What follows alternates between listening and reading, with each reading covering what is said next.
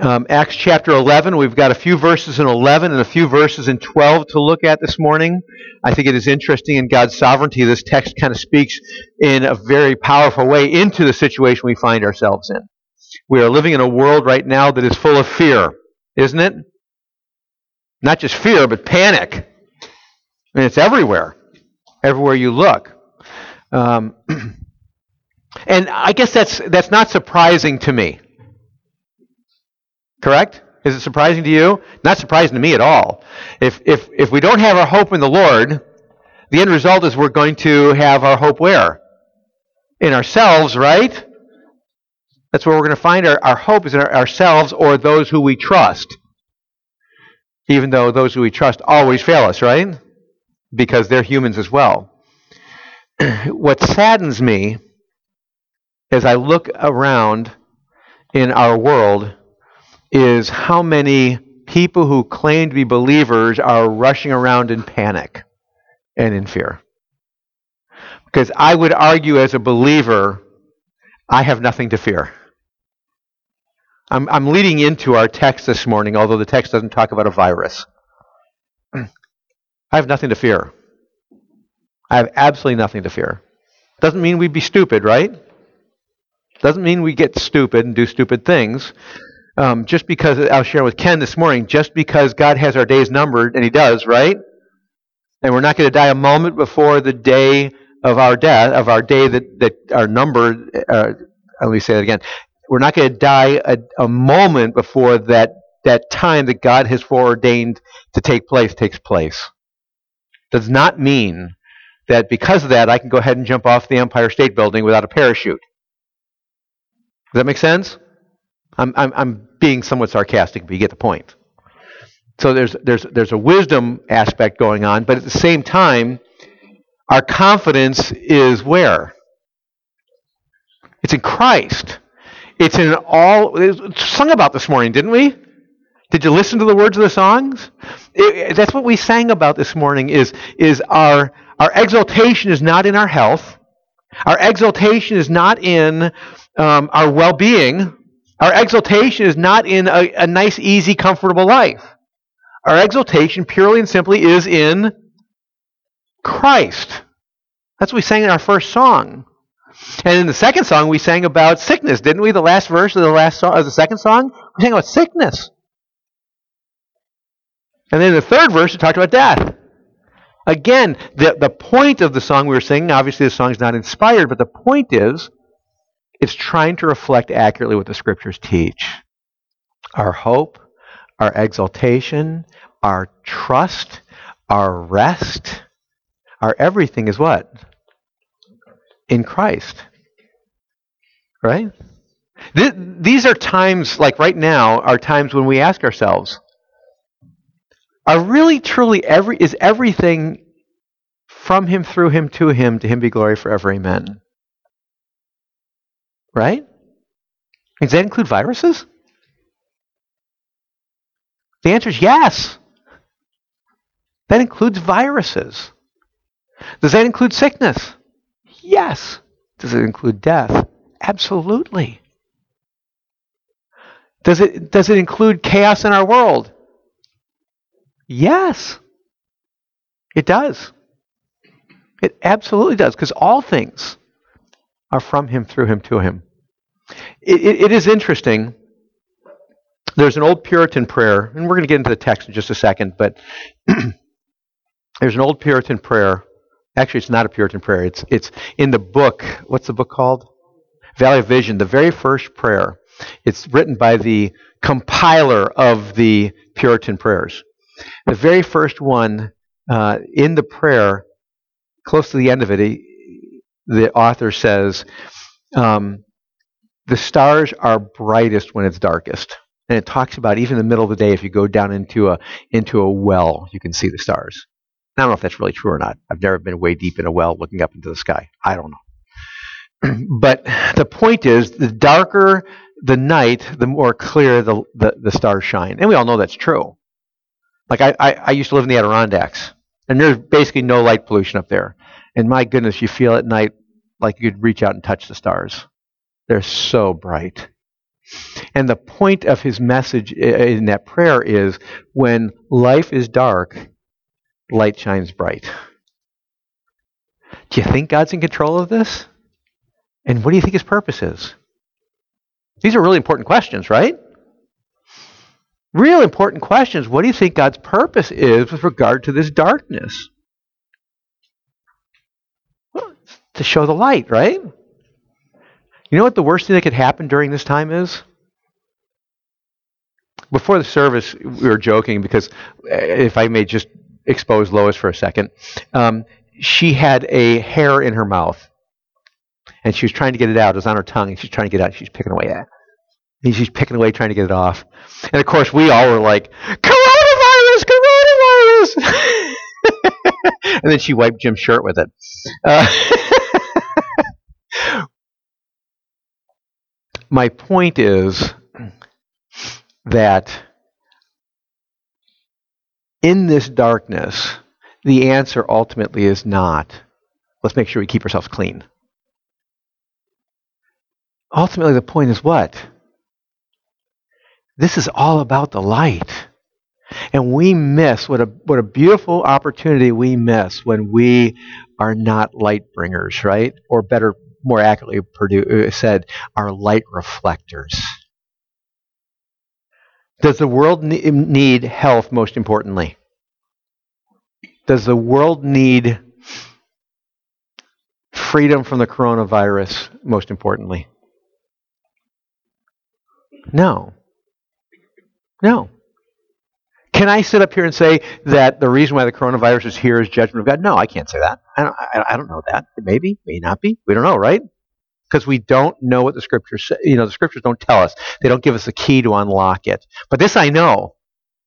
In God's sovereignty, this I know. These events are brought into our lives for a very important purpose. And it's to be light shiners. That's what it's for.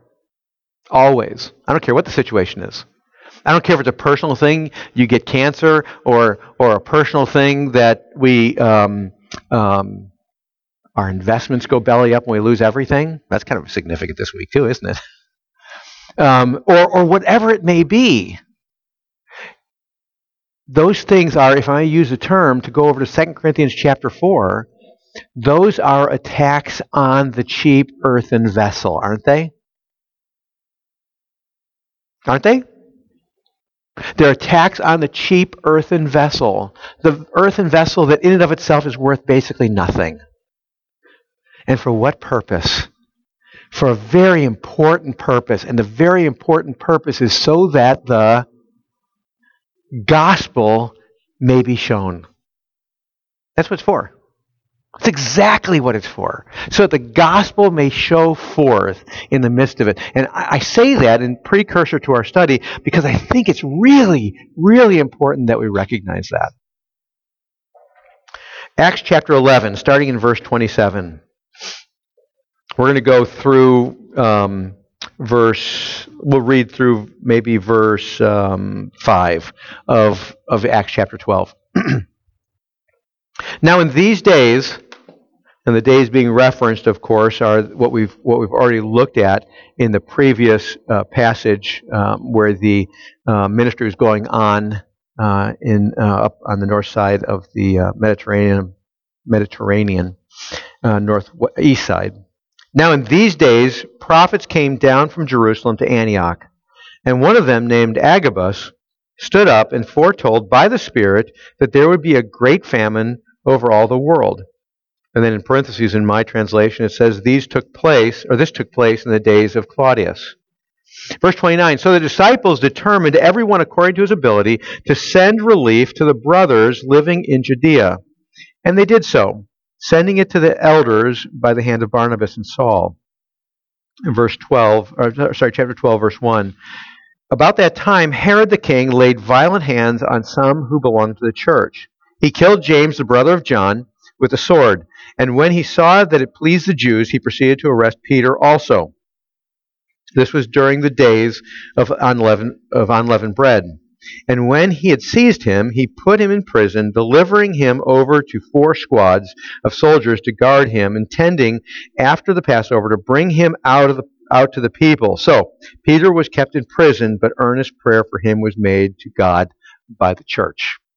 And that's going to basically be our text for this morning. It's an interesting study in contrast. There's uh, any number of ways we can approach this text, but it's an interesting study in contrast, at least.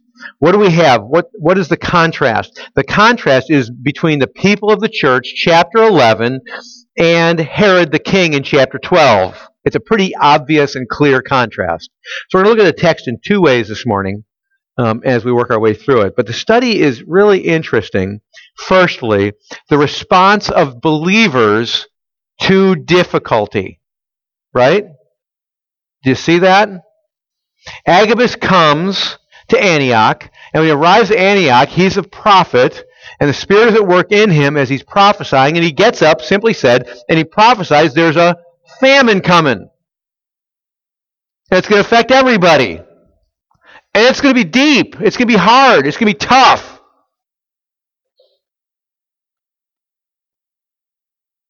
The response is interesting, isn't it?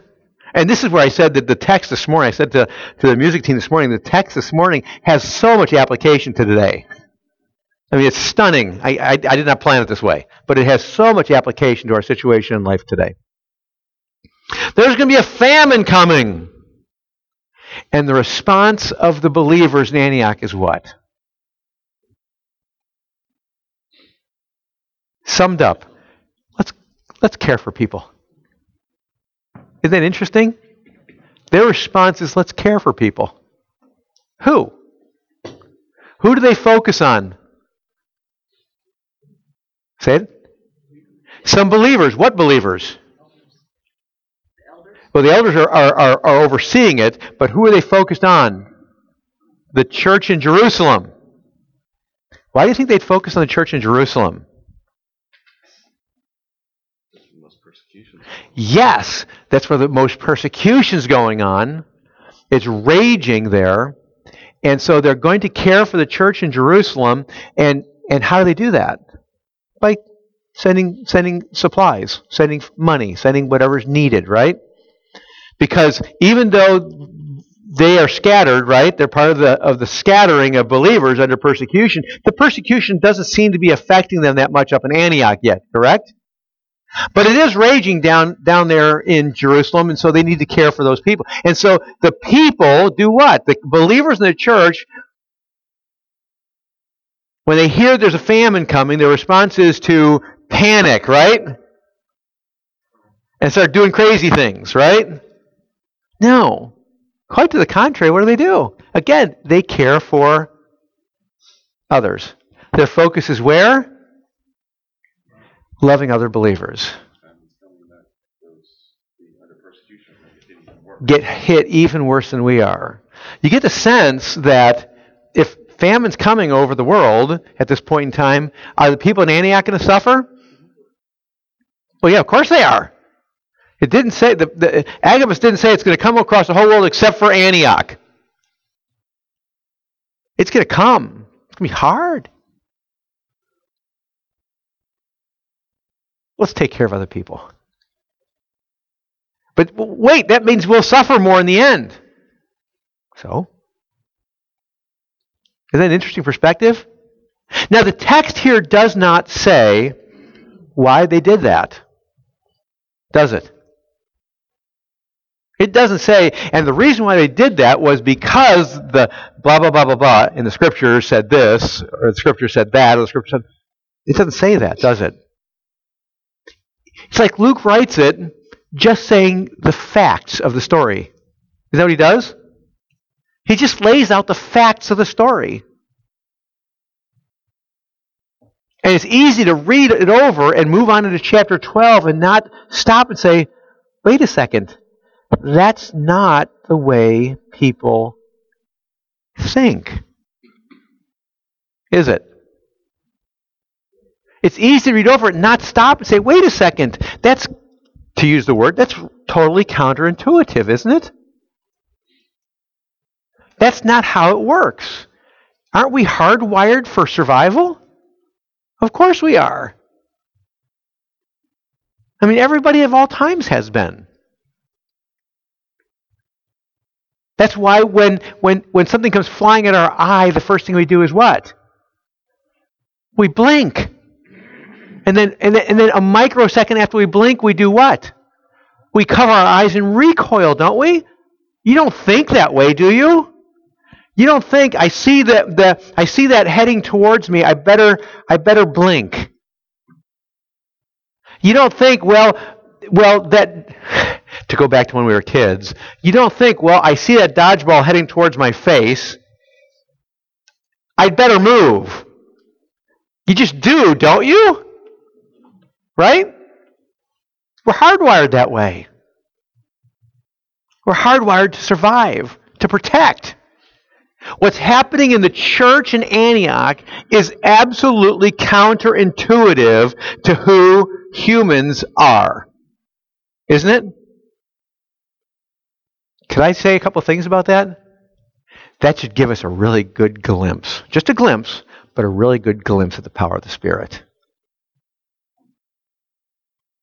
It gives us a really good glimpse at the power of the Holy Spirit at work. If we think, if we think that that well, that's just who we are, and I hear that all the time in counseling. Well, that's just who I am. I've heard that kind of statement so often. Well, that's just who I am. That's how I'm hardwired. I hear those terms. And I, I think about this passage and other passages like it and say that may very well be. That's how you're hardwired. That's just who you are.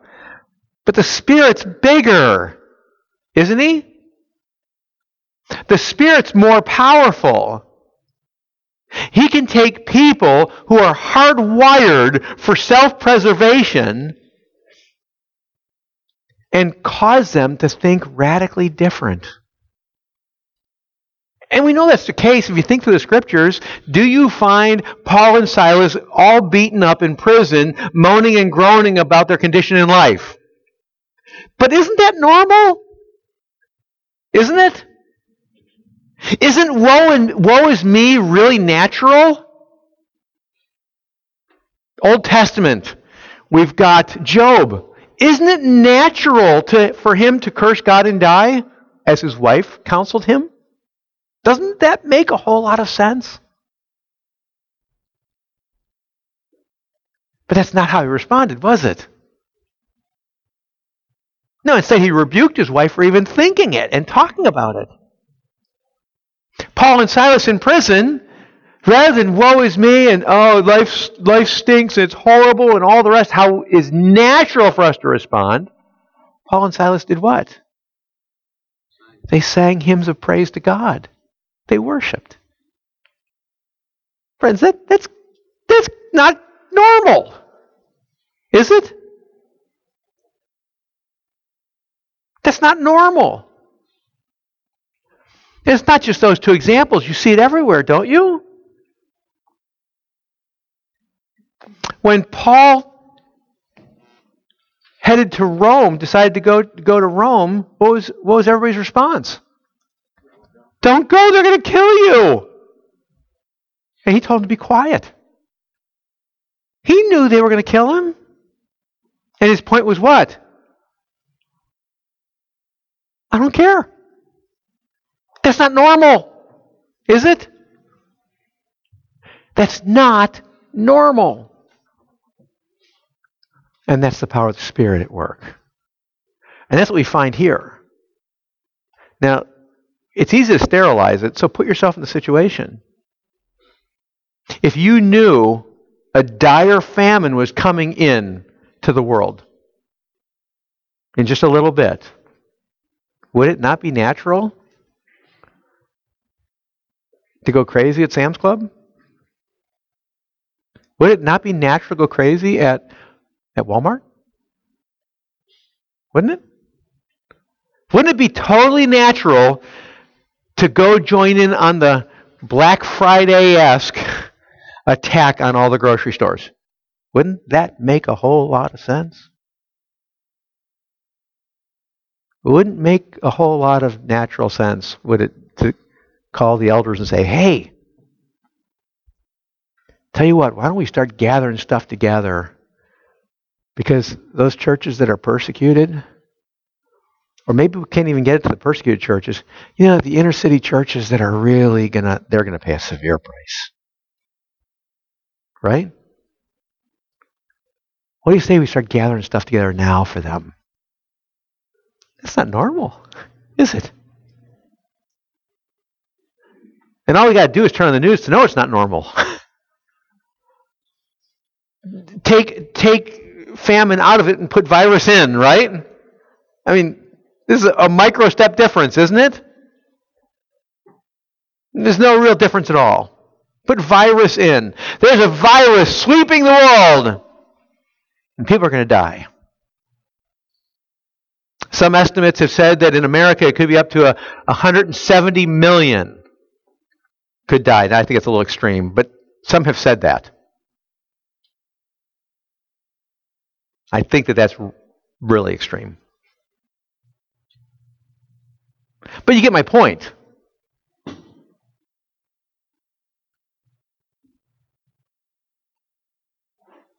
It's really natural to say, oh my goodness, we got to panic. Oh my goodness, we can't do this, we can't do that, we can't do something else. Oh my goodness, I got to watch out. And, and, and the whole rest of the world be damned, I'm going to take care of me and my family. Is that natural to say? And to live out? It's really unnatural to say, let's love people. Let's care for people. The other day I was at uh, Sam's Club buying a few things. And um, I wasn't stocking up. I was just picking up a few things that were needed. And I, I, I thought, hey, I think I'll grab I think I'll grab one of the rotisserie chickens and have it for dinner tonight. So I grabbed the rotisserie chicken. I said, you know, I don't need it, but they had rotisserie chickens there. I'll grab one because I like rotisserie chickens. And so I grabbed it and I got in line. and it was crazy there, by the way. It was absolutely insane. I think it was Friday. It was absolutely insane. I'm standing in line, and the lady behind me, an elderly lady and her husband behind me, said, Oh, you got the last chicken, huh? Didn't even dawn on me there may be a run on the chickens. And I, I looked over at her, and, and she didn't have one, and I had one. And and I said, "Yeah, I just I saw it there. I thought it, but there were more. It wasn't the last one. There was like eight of them when I took it. Uh, but I said, I said, uh, I thought, you know, chicken wouldn't, wouldn't be bad tonight. And she said, Yeah, we were kind of hoping for chicken. I, I reached out and grabbed her. I said, You can have it. She wouldn't take it. I said, really? I, I already had a plan for dinner tonight. I just saw chickens. I thought, ah, I'll make, I'll just carve the chicken instead. You can have. I tried my hardest to let her have it, but she wouldn't take it. But the point is, that's not how we think, is it? It's just not how we think. Our natural thought is, I got my chicken. Right? And you ain't got one. It's counterintuitive. And I know I'm belaboring the point, but what they're talking about, friends, you got to understand something. What they're talking about here is spirit thinking. It's heart change. That's what it is. It, here are people who, being people, should what? Should step over whoever they step over to get the supplies they need to survive. Right? Sounds kind of familiar right now, doesn't it? And instead, what are they doing? They're helping people so they don't have to fight for stuff that they may not be able to get a hold of. Right? That's what they're doing. They're loving people. Why are they loving people? Because, I, if I may submit, reading behind the lines first, because the Holy Spirit is upon them with power. Because that's what Acts is all about. Holy Spirit is upon them with power. The result of that is people who are willing to say, What? Famine coming, I'm willing to die if necessary. In effect, what you find is this group of people are acknowledging, as I said before several times, they're acknowledging what Jesus said to his disciples I have food you know nothing about. Isn't that exactly what they're acknowledging? Except that unlike the disciples, the people, the Christians in Antioch know something about it. don't they? Because the Christians in Antioch are saying, you know what's more important than food? Literally, they're saying this. You know what's more important than food? Reflecting the love that we're receiving from Christ. That's what they're saying. And living out. What's more important than food? Loving other believers who are going to have it more difficult than me. It's crazy, stunning perspective.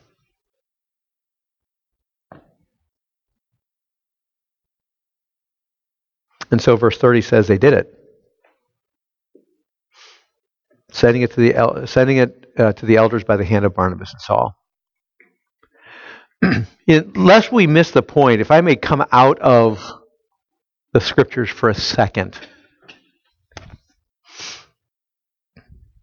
Um, in Spurgeon's time, the Black Plague was raging. It was bad. If you know anything about the history of the Black Plague, this is nothing. this is like a vacation at the shore. Even if you take their most dire predictions, than the Black Plague. You know what Spurgeon did? Spurgeon continued to preach. He continued to minister. And then he began feverishly going out and ministering to sick people with the Black Plague. And he exhorted his fellow pastors to do that. And you know what happened? Many of the pastors in Spurgeon's day died. Many of them did. But what was more important, Spurgeon didn't. But what was more important was that the gospel shined forth for those pastors. And people in the churches began to follow their examples and they began to spread it as well. And they spread it and spread it, spread the gospel. Light in the midst of darkness. Light in the midst of darkness. And it's recorded. You can read the records of how many, uh, so many people who are on their deathbed that didn't know Jesus. And they're dying. And they're coming to faith in Christ by the gospel witness of people who said the gospel is more important than survival. Now, it's interesting. If, if I may say this, this is radical, friends. This is radical. Because today, number one priority is keeping safe, isn't it? Keeping safe. Again, I said in the beginning we don't want to be stupid. But then I qualify that because who defines stupid? Right? How do you define stupid? I mean, what Spurgeon did sounds pretty stupid, doesn't it? I mean, naturally it does, but I think even in my heart, at some level, it sounds like, ah, oh, it sounds a little stupid. But is it? I don't think so. I don't think so at all. What all those pastors did that died during that time frame? There were many, many that died. Was it stupid for them to die? No. What? What's that? Yes. They, they understood, I think that's exactly correct. By the Spirit with power on them, they understood something. They understood that there were eternal ramifications. They understood that this one life will soon be what? Past. Only what's done for Christ will last. They got it. Right? They got it. And in the midst of one of the darkest times in the industrial age, the light shone brightly. Didn't it? It shone brightly. The gospel witness resonated during that time. And it's the same thing here. That is set in contrast with chapter 12 with Herod. Herod was also a lover of brothers, wasn't he? Uh, no. Again, verse 1 about that time, Herod, and by the way, just so you're aware, this Herod that's being referenced, his name was actually King Agrippa the first. He was Herodian, which means he was half Jew. So it's not like he was just a Gentile. He was half Jew. He understood the Jewish ways. He was very well liked by Jews. He understood the Jewish law. He understood Judaism completely, as completely as someone could. About that time, Herod the king laid violent hands on some who belonged to the church. He killed, this is, this is taking place down in Jerusalem. He killed James, the brother of John, with a sword. These are the people that the church in Antioch are getting ready to send help to because of the coming famine. He kills James, the brother of John, with the sword. And when he did it, verse 3, he discovered the Jews really liked it. Right? That says, verse 3? It pleased the Jews. And when he saw that it pleased the Jews, he proceeded to arrest Peter also. And now Peter is arrested. He's in prison. This was during the days of unleavened bread. He had seized him, he put him in prison, delivering him over to four squads of soldiers to guard him, intending after the Passover to bring him out to the people. So Peter stayed in prison, but earnest prayer for him was made to the church by God. And we'll pick up on the rest of that passage next week, Lord willing. in absolute contrast to the way the church, those who are caught up with the gospel, respond to situations. Herod, who doesn't even know about the, pers- the, the famine yet to come, because it's been told up in Antioch, he, in absolute contrast in Luke's description, does what?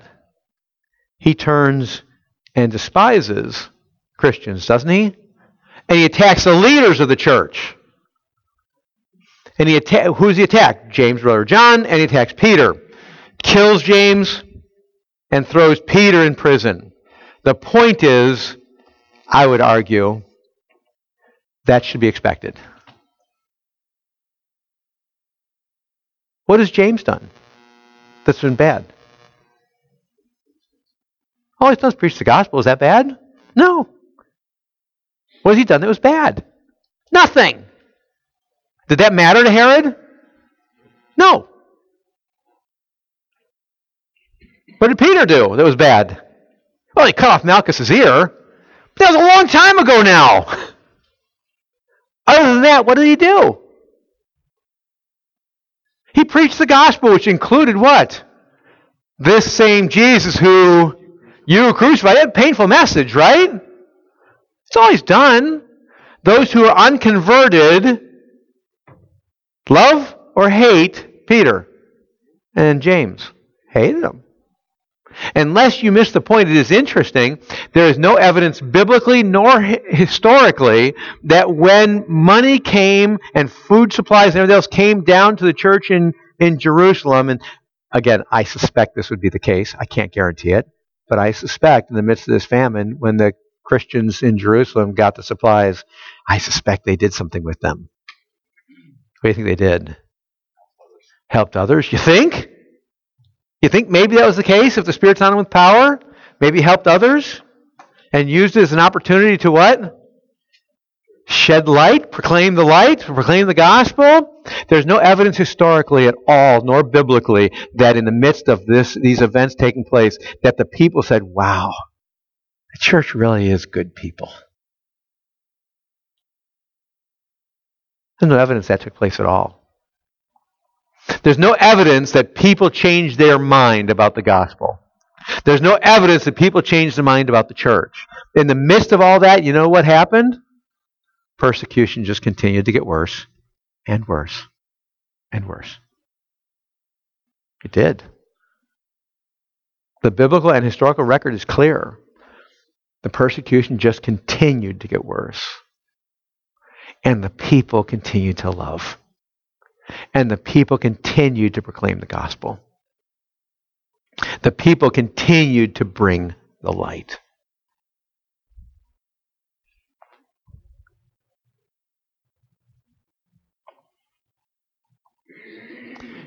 The point of the text is pretty clear. The point of the text is pretty obvious, and it really speaks into our time today. What's our goal? What's our objective? What's our hope?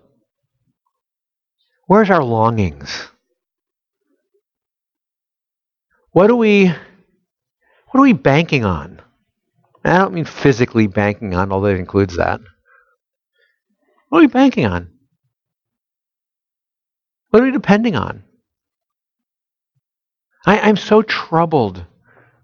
I am so troubled that at any number of levels, as I look at, again, Christians panicking. Panicking over opportunity. Packing, panicking over an event that is taking place in our lives that is being handed to us for God's glory. And to quote Paul Tripp, instead, what we find ourselves doing is shrinking our lives down to the size of our lives. That's what we're doing. If we're not careful, and so many Christians are doing, just shrinking the size of our life down to the size of our life. Everything defined by me.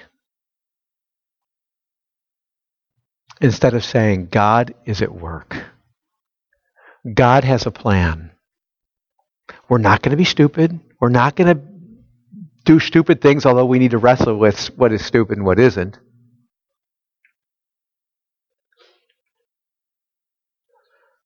But in this time of crisis, as it grows, if it does, how can I be a light in the midst of darkness? That's what the Spirit should be doing in each one of our lives, shouldn't it? It absolutely should.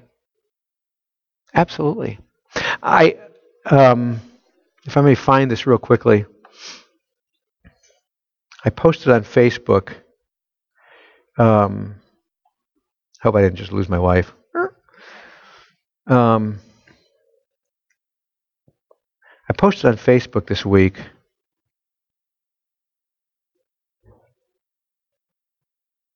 Give me one second. Thought I had it there. it's a virus, yes.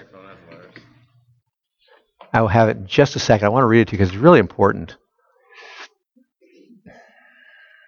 I know those of you who follow me know I've posted a lot of funny things as well, but um, this is really, really important.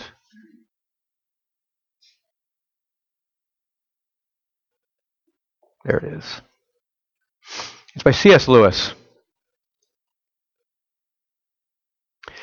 He wrote this 72 years ago, um, and he wrote it in light of the um, atomic bomb crisis, the fears that was raging crazily in America over over Russia or Soviet Union, atomic warfare, those type of things. So I'm going to take his statements about the atomic bomb and put coronavirus in instead. In one way, we think a great deal too much about the coronavirus. How are we to live in a coronavirus age? I am tempted to reply, why, as you would, would have lived in the 16th century when the plague visited London almost every year, or as you would have lived in, in a Viking age when raiders from Scandinavia might land and cut your throat at night, or indeed as you are already living in an age of cancer, in an age of syphilis, an age of paralysis, an age of air raids, an a- age of railway accidents, an age of motor accidents. In other words, don't, do not let us begin by exaggerating the novelty of our situation. Believe me, dear sir or madam, you and all whom you love were already sentenced to death before the coronavirus was invented or what, what came to be. And quite a high percentage of us were going to die in unpleasant ways. We had indeed one very great advantage over our ancestors anesthetics. But we still have eh, but we have that still. It is perfectly ridiculous to go about whimpering and drawing long faces because the scientists have added one more chance of painful and premature death to a world which already bristled with such chances and in which death itself was not a chance at all, but a certainty. This is the first point to be made. And the first action to be taken is to pull ourselves together. If we are all going to be destroyed by the coronavirus, let that coronavirus, when it comes, find us doing sensible things and human things. Praying, working, teaching, reading, listening to music, bathing the children, playing tennis, chatting to our friends over a pint and a game of darts, not huddled together like frightened sheep and thinking about the coronavirus. They may break our bodies, a microbe can do that, but they need not dominate our minds. Now, he didn't take it far enough, did he? He didn't take it anywhere near far enough. But the direction he's heading is really good, isn't it? We're all going to die. Are we not? Unless Christ returns before that time, we're all going to die. Do what we may, we can do nothing about the virus, can we? Because even if we get, as a Christian, as a as a Christian who believes in God's believes strongly in God's sovereignty, I think most of us do.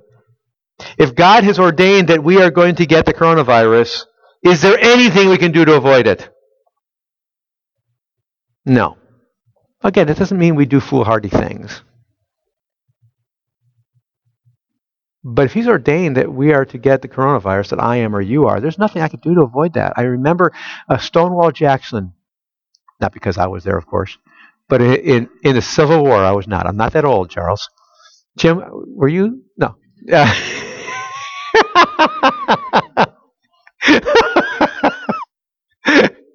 His daughters like it. Yeah, I can see him laughing. Stonewall Jackson, during, I forgot which battle it was, the bullets were flying. And he's, direct, he's a Confederate soldier, Confederate general. And the bullets were flying. And he was just standing there, which is why he was called Stonewall Jackson, because they said he stood like a stone wall. At least that's the idea. And as the bullets were flying and he was standing there directing his troops, his young assistant was like hugging the ground and trying to be as small as he possibly could. And he looked up at the general and he said, Sir, are you not afraid? And Stonewall Jackson looked at him and said, I am not afraid. And he said, Why are you not afraid? How is it possible? Bullets are flying everywhere. And he looked at him. This isn't the exact quote, but he looked at him and he said, he said, Son, here's the deal. Obviously, now you know it's not an exact quote. Here's the deal.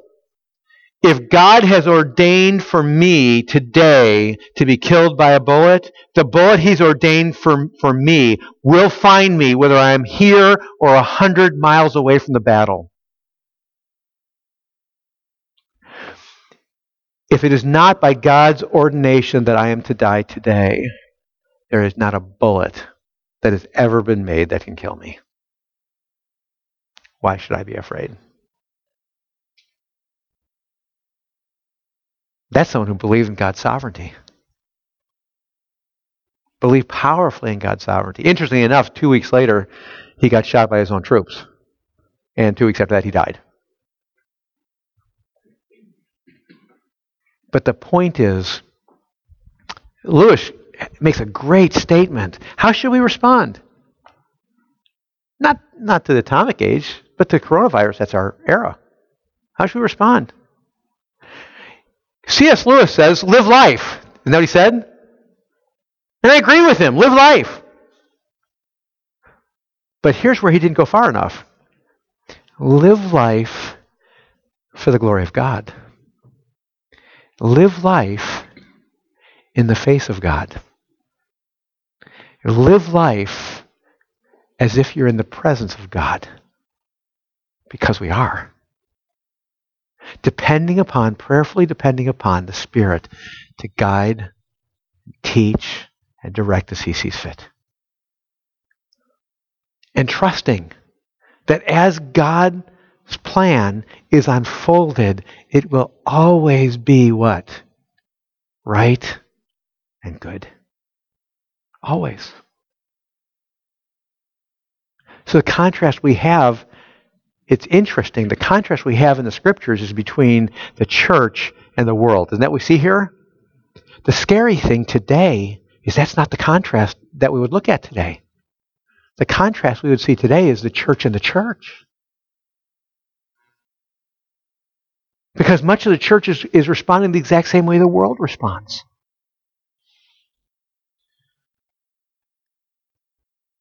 But Christ calls us to glorify Him. And the events of our lives serve the purpose of what? Glorifying Him.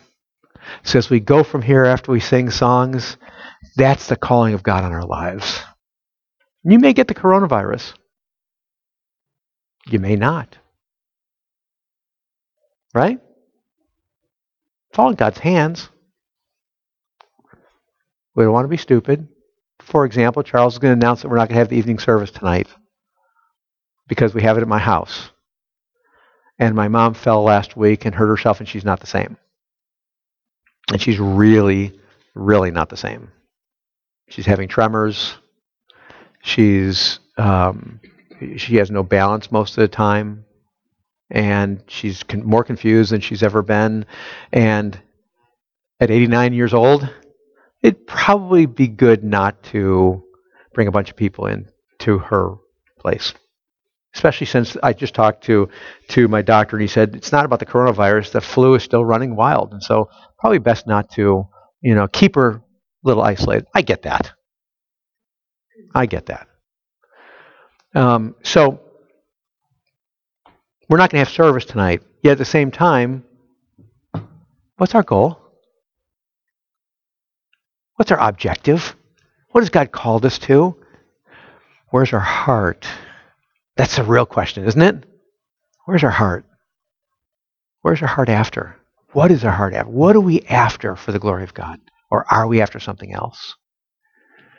So as we close the message out, that's what we should be asking ourselves. That's what we, should, what we should be wrestling with. What are we after? What are we hot after for His glory or not? Let's pray. Lord, help us. Help us to, to recognize your calling on our lives, and I pray that your Spirit will be mightily at work in us for your glory. And in this time of struggle and difficulty and, and, and fear and the temptation for that, I pray you'll protect us. Help us to be people who revel in you and love you and serve you and worship you. In your name I pray. Amen.